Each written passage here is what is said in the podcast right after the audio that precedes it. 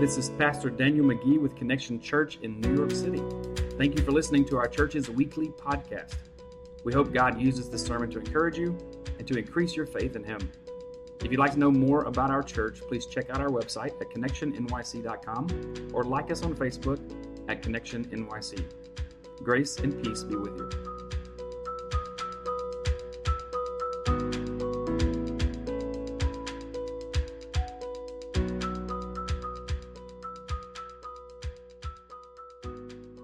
Last week, Pastor Daniel spoke the first sermon in this new series called Dreamer. He walked us through the beginning of Joseph's life. If you remember, Joseph was the son of Jacob, and he was the most loved son. He was loved so much that he was given a multicolored coat by his father to signify not just his love, but also his status in the family.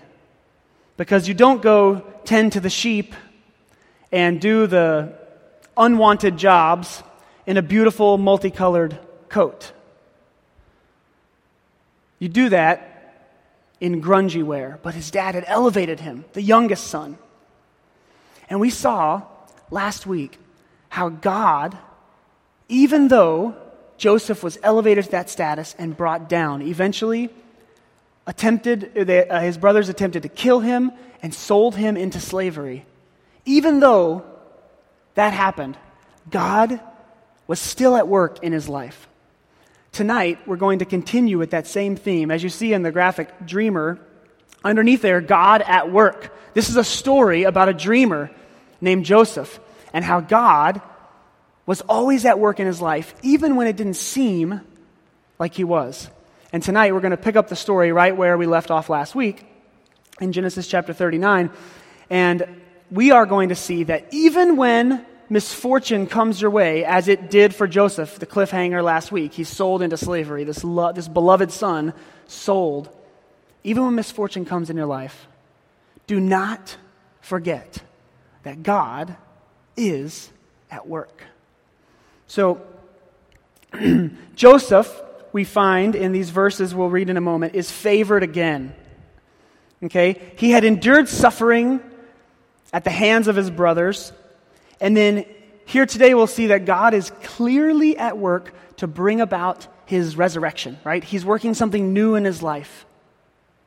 And what God was doing in his life, apart from his family, apart from his homeland, everything faring well, we find struggle. So I want, before we get into the verse, um, to hear this, this first subpoint.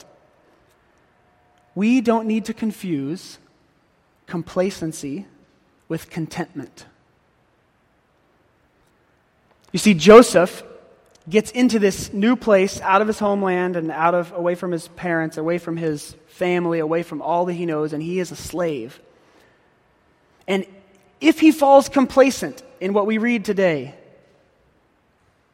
we will find that he doesn't face trials with much effort, with much vigor. But if he can find contentment, which is joy regardless of his surroundings, we'll see that he can have what that last song we just sang proclaimed victory that belongs to Jesus. So let's pick it up in verses 1 through 8. I saw Daniel passing some more out. Hopefully, you grabbed when you walked in a sheet that looks like this. And we're going to have a few fill in the blanks that you can do on your own as we go. and the words you'll find here on the screen if you don't have a Bible with you. this is Genesis chapter 39, starting in verse 1. The Bible says, Now Joseph had been brought down to Egypt. This is right after he was sold into slavery. And Potiphar, an officer of Pharaoh, the captain of the guard, an Egyptian, had bought him from the Ishmaelites who brought him down there. So he's changed hands a couple of times now, and he comes to this man, Potiphar's house. Verse 2 says, The Lord was with Joseph, and he became a successful man. And he was in the house of his Egyptian master. His master saw that the Lord was with him, and that the Lord caused all that he did to succeed in his hands. So, Joseph found favor in his sight, and he attended him, and he made him overseer of his house and put him in charge of all that he had. From the time that he made him overseer, overseer in his house and over all that he had, the Lord blessed now the Egyptian's house for Joseph's sake. The blessing of the Lord was on all that he had in house and in field. So he left all that he had in Joseph's charge. And because of him, he had no concern about anything but the food he ate. Now Joseph was handsome in form and appearance. And after a time, his master's wife cast her eyes on Joseph and said, Lie with me.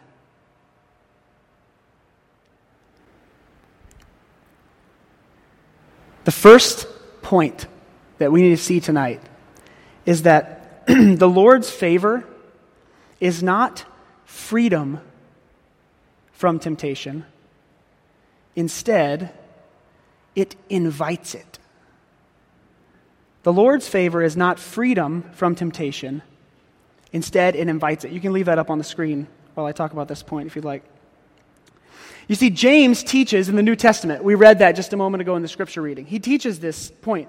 He says, the testing of our faith, oftentimes through the means of temptation, produces something in us. It produces steadfastness. What he's saying is, when you face trials, you build up steadfastness. And he says, that leads to perfection, it leads to completion. In other words, before facing trials and temptations, we are incomplete. Well, why? Well, it's, it's similar to, if you follow sports, someone who comes out of college and enters into a professional sport. There's a lot of praise if they're a high pick, right? Maybe the, the team gets them, the whole city rallies around them, and they're very excited.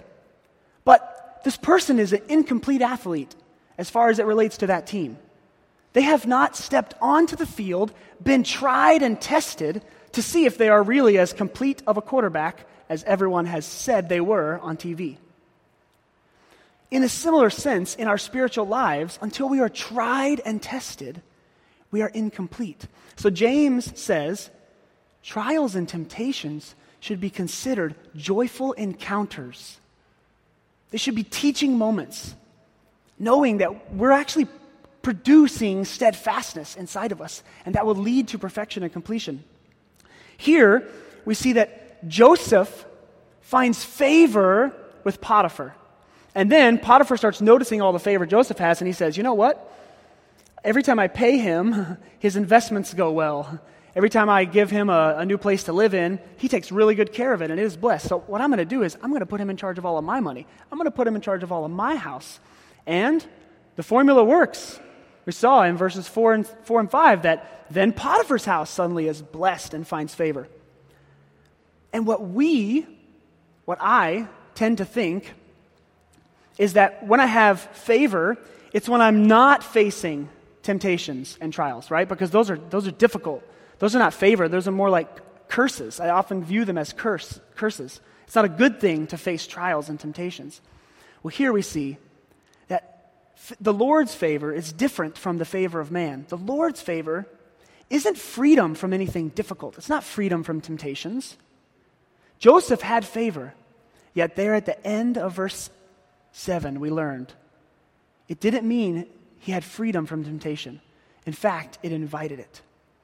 You see, he was handsome in form and appearance, a matter of favor, you might say. And so, Potiphar's wife, no doubt also because everything this man touched was successful, looked at Joseph and desired him.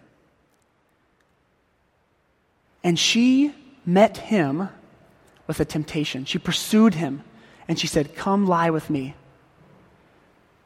Now, if you, um, if you saw in the beginning, Potiphar had put Joseph in charge of everything in his house. And the, the wife of Potiphar would be the one thing that Joseph did not have charge over. We find that out very clearly later when Potiphar reacts to something that happens negative. But for now, we have to see that the Lord's favor is not freedom from temptation, but instead it invites it. And you might, um, you might know the story of Adam and Eve. They were placed in a garden at the beginning of creation. And God said to them, He, he favored them. they, were, they got to walk with Him daily, He spent time with them. And He said to them one thing. Do you remember what the one thing was? He said, You can eat from anything that I give you. He gave them command over His whole house. You have dominion over this whole land, this whole garden, except one thing the tree of, go- of the knowledge of good and evil you shall not eat of. What happened with Adam and Eve? They saw that one thing they couldn't have and they desired it so greatly that when their favor invited temptation, the serpent said, Oh, come on. Don't you know you'll just become like God if you eat this fruit? He didn't really say you couldn't eat it, right? Just, just take a bite. When they were tempted, their favor, they had dominion over everything, invited the temptation, except this one thing. And they were faced with the temptation, and they gave in. They both ate of the fruit, and sin entered the world.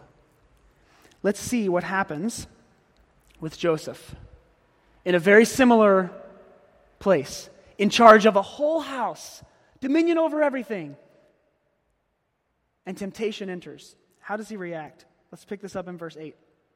Verse 8 says, But he refused and said to his master's wife, Behold, because of me, my master has no concern about anything in the house, and he has put everything that he has in my charge.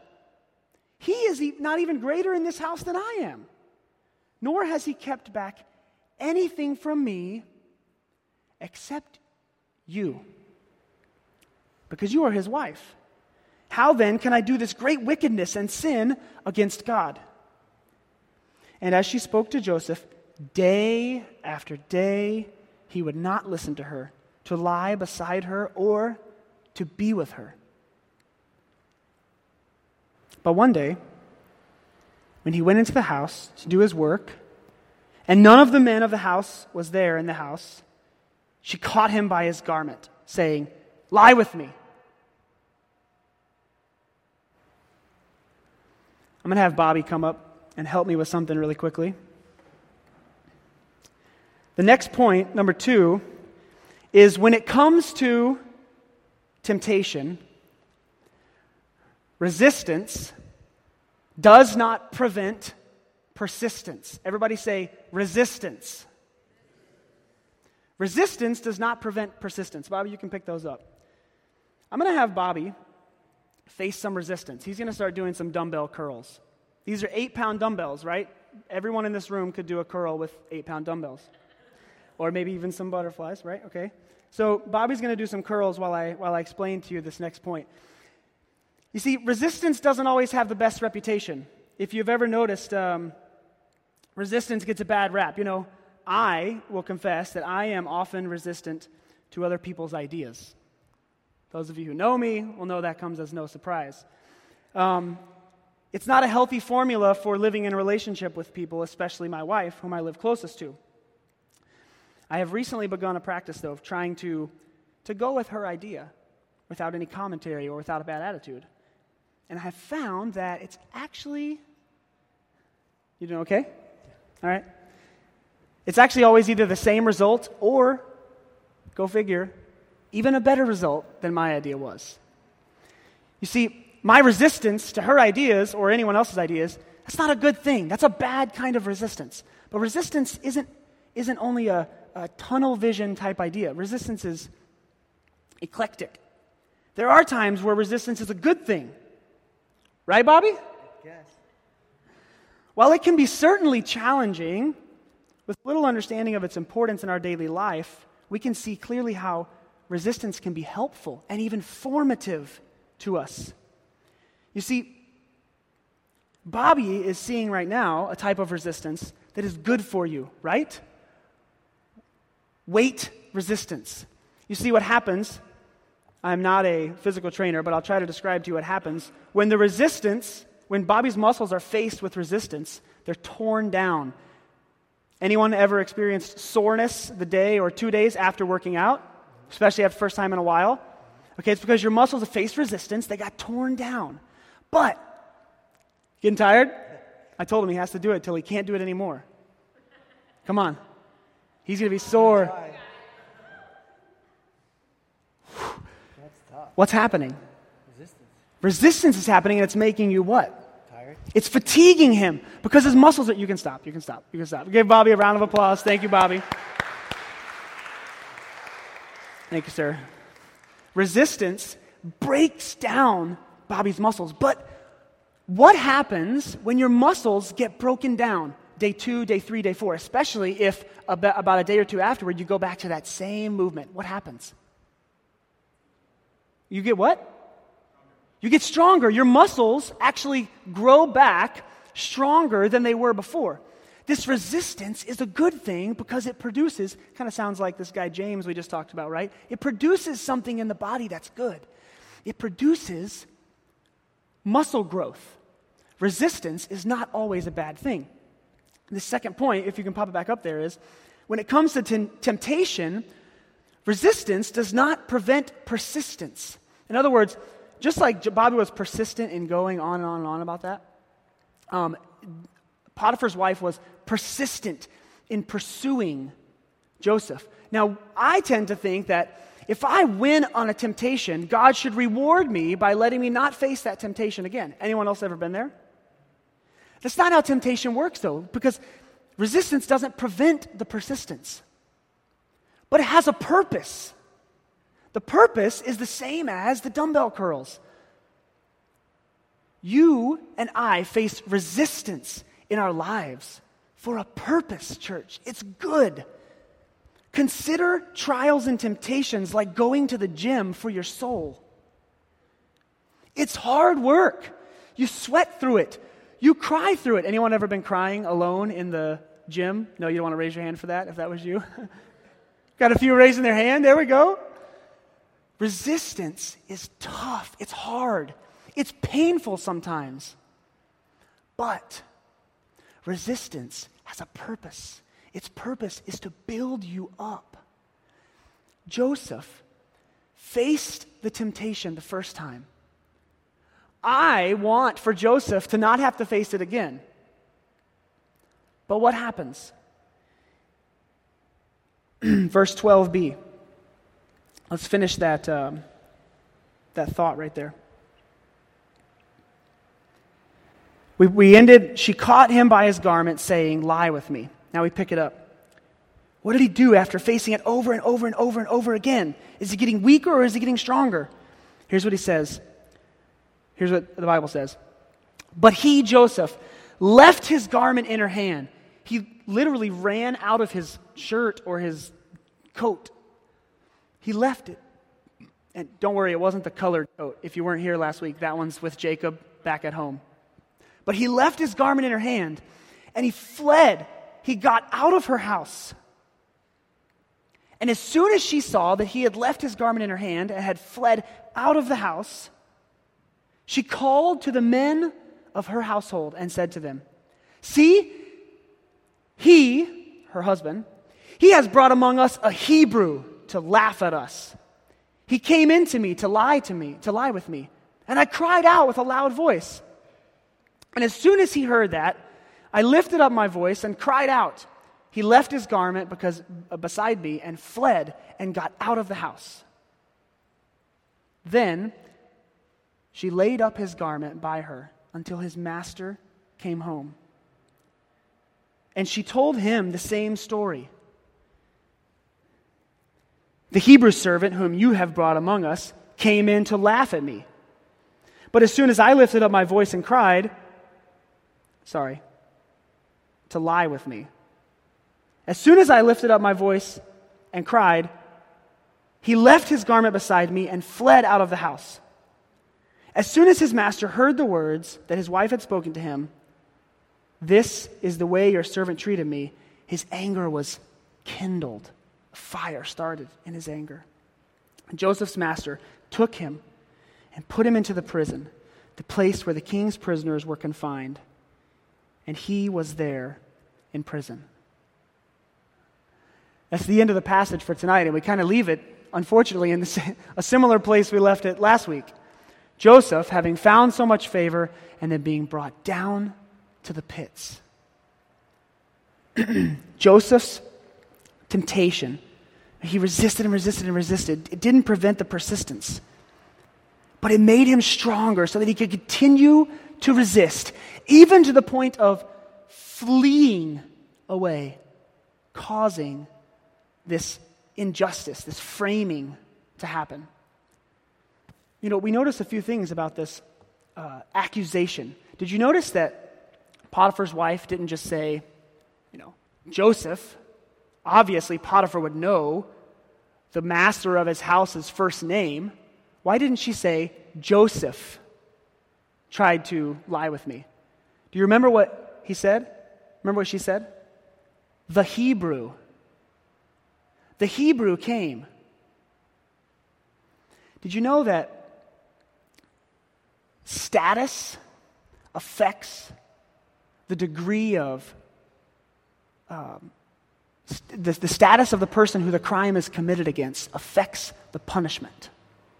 So think of it like this if I were to call in to the police a threat anonymously, from a payphone on someone's life in this room.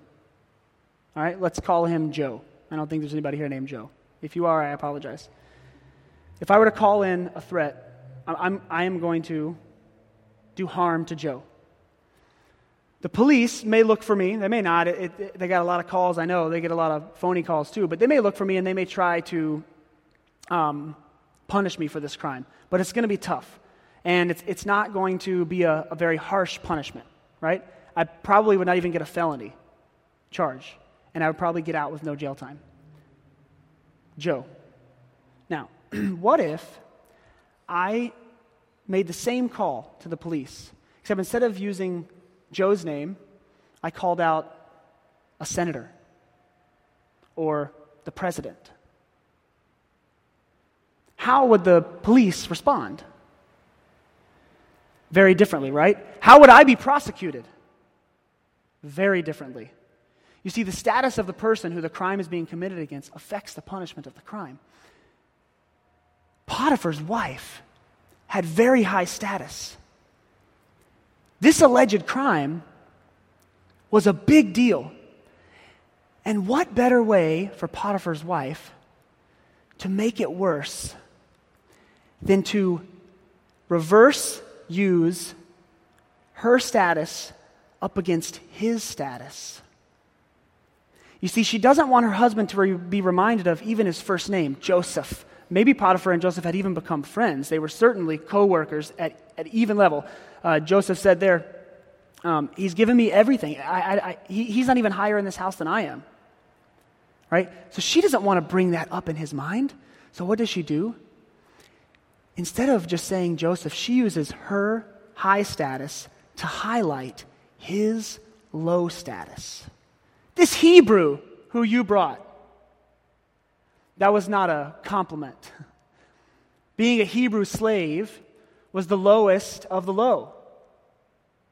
In Egypt, Hebrews didn't know the language, they didn't know the culture. They were purchased and brought in to be slaves. They had no status. You see, Joseph's status worked against him. He was, th- this great injustice that happened wasn't just because he fled, it was because Potiphar's wife decided to stoke the anger by using her high power to put him down farther. Christians, we can learn a very important principle here as a side note to the sermon, and that is when we recognize that we have a status that has great effect on how other people act or see or view or work around us, we have an opportunity to act differently than someone with the same status would without Christ. as a Christian, we take our status and we sacrifice it on the altar of the cross, just like Jesus did. So, as you get higher in your career, or as you get higher in community organizations that you, that you work in or that you volunteer in, remember that when that status is elevated, your responsibility is elevated. My responsibility is elevated. So, point number two was when it comes to temptation, resistance does not prevent persistence. Point number three, following that last passage, is that good decisions, you can fill this in, sometimes have bad consequences. Good decisions sometimes have bad consequences, but God uses them to further his plan. When it doesn't seem like God is for you, your faith is what reminds you of a few things. Here's a few I thought of. When it doesn't seem like God is for you, remember God at work when he's I don't think God's working for me right here. I mean, think about Joseph. Resisting temptation, resisting temptation, resisting temptation, building up that spiritual muscle, building it up, still experiencing favor, and then all of a sudden, thrown into the pit for the second time after having done everything right this good life that he's living, being punished for it. When it doesn't seem like God is for you, your faith reminds you that God is able, even in impossible situations. Your faith reminds you that God is sovereign. And while he doesn't promise a storm free life, in fact, as we learned in point one, he promises there will be storms in life. While he doesn't promise a storm free life, he does promise to never leave you, to work through the storms, to fight through the temptations. He promises to never leave you or forsake you. When it doesn't seem like God is for you, your faith reminds you that God is good. We don't get the luxury of knowing what Joseph was thinking during all of this. Wouldn't it be a magnificent find if some archaeologist dug up a scroll that Joseph had penned as his diary during all of this? To get a window into his mind. I have a feeling it would be something like David's. You know, David was a great king and he did many good things and many sinful things, and God honored him and he faced many trials and temptations. And he, he we have a lot of his diary, the Psalms and we get to see a window into what he was experiencing during those times the highs, the lows, the cursing God, the thanking God, the crying before the Lord, wondering, Where are you? I imagine Joseph had the same emotional roller coaster going through this. So, back to that first point about complacency and contentment. Don't confuse the two. You see, had Joseph become complacent as a favored one of God, when he faced that resistance, that temptation, it would have knocked him on his back. No doubt. But Joseph, having gone through the wringer, found contentment. We don't know how, because we don't have the diary. We don't know what he was thinking. But he found it. He had faith in God, he trusted God enough. He resisted the temptation. You see, when you're complacent, you're lazy and you're not ready. When you're content, your head is up, your senses are live. You're experiencing joy, regardless of whether you're in the pit of slavery or in the pit of a jail or at the height of a rich man's home. Contentment is joy through all of those things. And when you find that in your faith in Christ, when you find it like Joseph did in faith in God, you are ready. The resistance comes, and you pick it up like Bobby did, and you go. You fight through it, you sweat through it, you cry through it if you have to. Just like David, you go on the emotional roller coaster. Yes, that's correct. Life is not easy. We know we face trials, we face temptations. But if we can find contentment instead of settling for complacency, The resistance will not knock us down, it will build us up. If you can find contentment instead of complacency, the storms of life won't capsize you. The storms of life will lift you up and you will ride the wave into safe harbor. Good decisions, like resisting temptations, sometimes have bad consequences, like being framed for something you didn't do and being thrown into prison. But God has not left you. God does not forsake you in the pit of the prison. He doesn't forsake you when you, for another time yet again, resist someone else's idea when it was you thought yours was better. He doesn't forsake you when you commit adultery against your wife. He doesn't forsake you when you blow up angry at the person who just cut you off at the subway. Coming in like that. Maybe they were doing a good work and you just gave them punishment for it. God does not leave you or forsake you in your sin. In fact, you'll see in point four, he does something very different than leave you. Point four is, finally, Christ's victory and redemption overcomes our failure in resistance. So, if I were listening to me right now in this sermon, I would be thinking, okay, cool, this is the story of someone who did resist, resist, resist, resist, got stronger, got stronger, got stronger, and he's in prison. what happens to me when I don't even resist?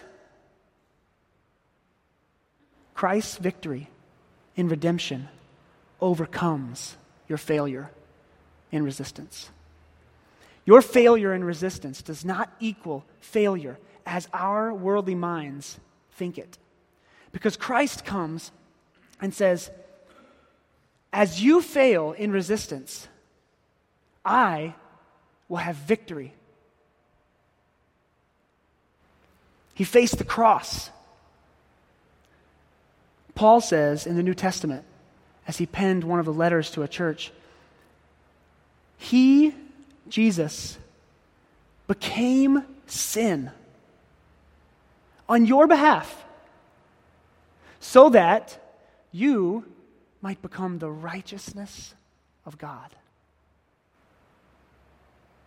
What happens when you fail at resistance? Trust Jesus. Trust in Christ as you're resisting. Trust in Christ when you skip gym day and you don't resist at all. Trust because He became sin on your behalf. He became the one in the prison, even to the point of death on the cross. What do we do when it feels like God has left us? When we, when we fail to resist, or when we resist and He's gone anyway? we turn to Christ.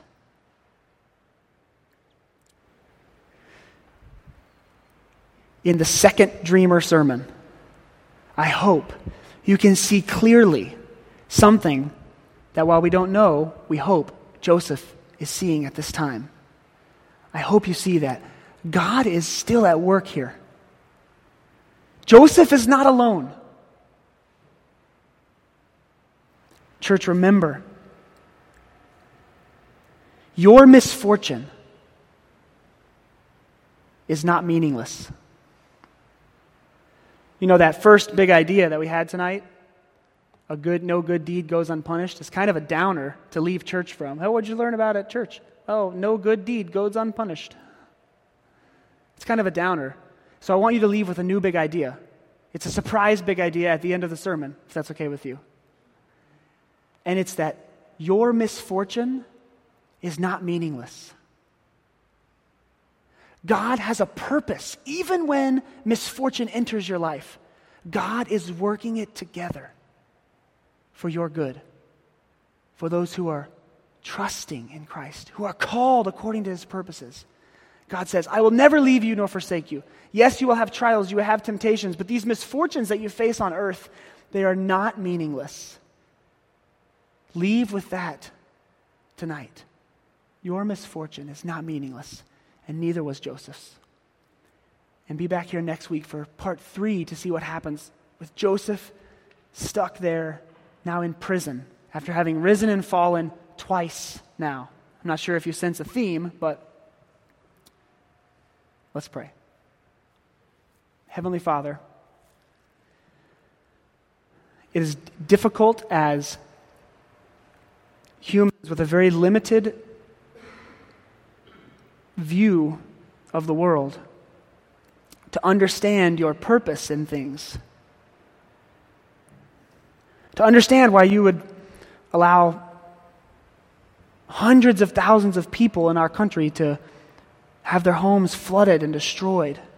From the poorest of the poor to the richest of the rich, facing tragedy through storms, hurricanes. God, it's tough for us to understand why, when we do everything right, we face negative consequences. I pray that you would help us tonight, though, to see very clearly that our misfortune is not meaningless. Give us purpose, even in the hardest of times. And in those times, God, give us the power to resist temptation just as Joseph did. May that be a muscle that grows so strong in the people of Connection Church that we resist all kinds of temptations that come to us, so that strength is built up, so that contentment and joy can happen in the midst of trials and temptations, and so that your glory and your name will be pronounced and made clearly known to people who live here in our neighborhood from every nation and every tribe around the globe. We trust you to never leave us, Father. Thank you for your promises. We submit to you tonight in Jesus' name. Amen.